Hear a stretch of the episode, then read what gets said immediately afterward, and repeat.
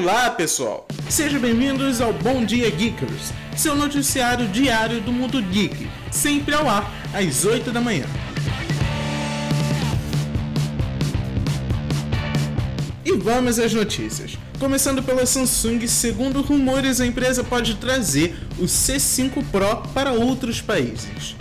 Segundo a SamMobile, o banco de dados da Wi-Fi Alliance já lista o modelo S M C cinco zero um X, o que indica o lançamento em outros mercados. O C cinco Pro tem a possibilidade de ter uma tela entre cinco vírgula duas polegadas e cinco vírgula cinco polegadas, com uma resolução em Full H D, um chipset Snapdragon seiscentos e vinte e cinco e seis gigas de memória RAM.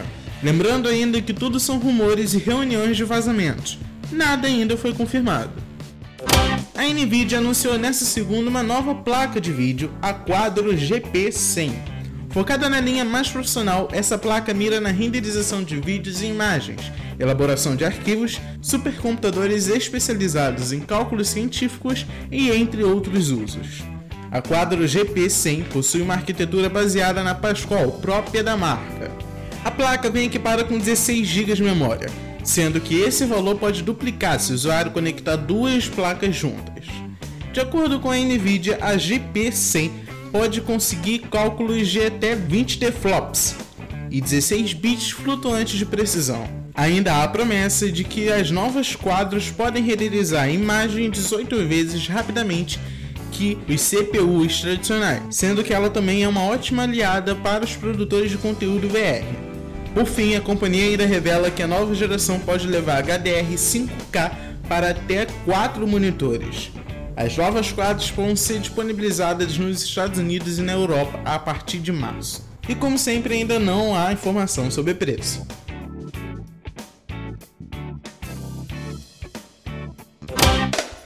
A rede social Facebook agora permite pesquisas contextuais de imagens. Assim como acontece no Google Fotos, quando você pesquisar uma foto de você com o seu cachorro, o Facebook irá identificar todas as fotos que tenha você e o seu cão.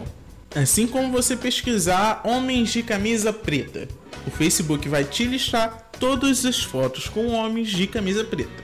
A atualização já está disponível no app e na página web. E segura essa hype! A série Stranger Things teve o lançamento de novos episódios para o mês de outubro. O anúncio do lançamento desses novos episódios foi durante um comercial, na Super Bowl dois mil e dezessete. A nova série será disponibilizada no Halloween, o que leva a acreditar que a data correta seja vinte e sete de outubro. Relembramos que a segunda temporada de Stranger Things terá um salto temporal de aproximadamente um ano dentro da narrativa, ou seja, o segundo ano vai se passar em mil novecentos e oitenta e quatro.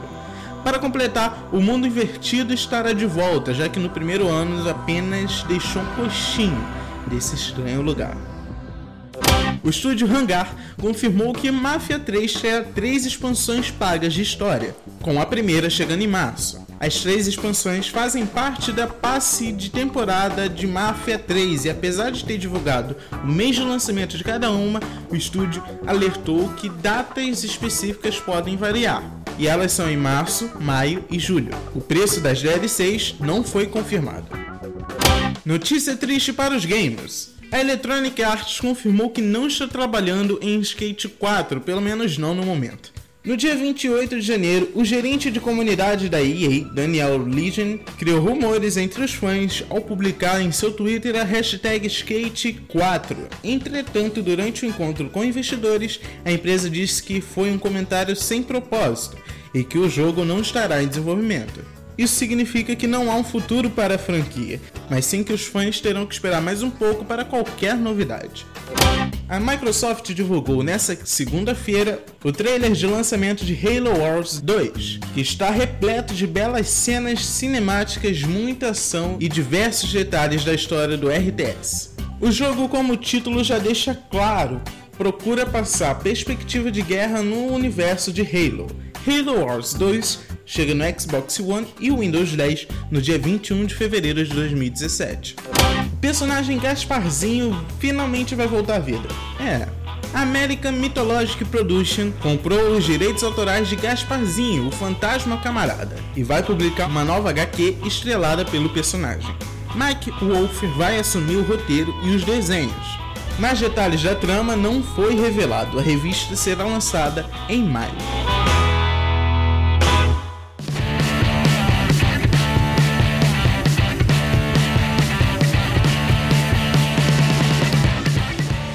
Então é isso, pessoal. Esse foi o primeiro Bom Dia Geekers. O que você achou da ideia? Deixe aqui nos comentários. Estamos disponíveis no YouTube, na iTunes, no SoundCloud e nos demais apps de podcast da Play Store e App Store.